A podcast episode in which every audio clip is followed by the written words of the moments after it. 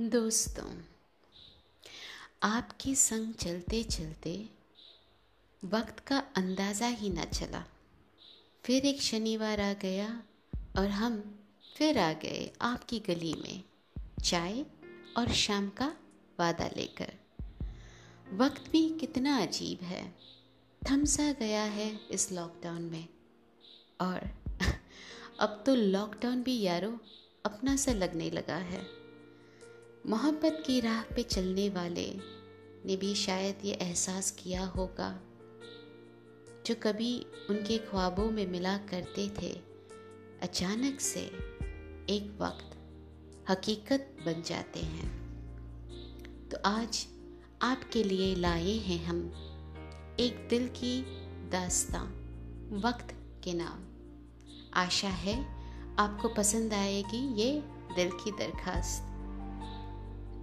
दिले बहार को न करोड़े गुजरता वक्त। उनकी अमानत है कुछ हसीन पल ए वक्त। घायल तो ज़िंदगी में पहले भी हुआ है ये, लेकिन उनकी कातिलाना नज़र की कशिश से हारा है ये। हर ख्वाब उन पे वारा है हमने, हर गहरी सांस से उन्हें बसाया है अपनी रूह में हमने।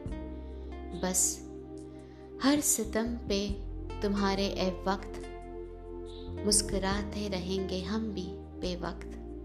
आखिर पाया है उनको न जाने कितनी दुआओं के बाद, उल्फतेरा में एक अरसों के बाद। शुक्रिया। शिवानी जी, पहले तो मैं ये बताना चाहती हूँ कि सारिका जी का लिखा हुआ ये शेर, दर्द मुझे बहुत अच्छा लगा। मुझे आशा है कि अगले दिनों में आपके और भी सुनने वालों की कहानियाँ, शेर व शायरी हमें सुनने को मिलेगी। और रही बात आपकी तीन पंक्तियों की तो क्या खूब? छोटी सी बात है, लेकिन महफिल को मात दे देती है।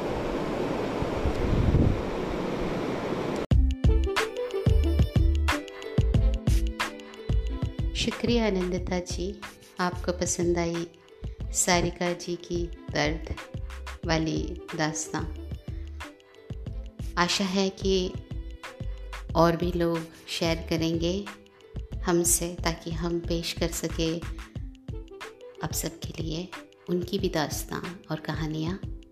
अगर आपके पास हो ऐसी कुछ कहानी तो प्लीज़ लिख भेजिए हम पे set and the unset at G mail dot com पर इंतज़ार रहेगा। शुक्रिया।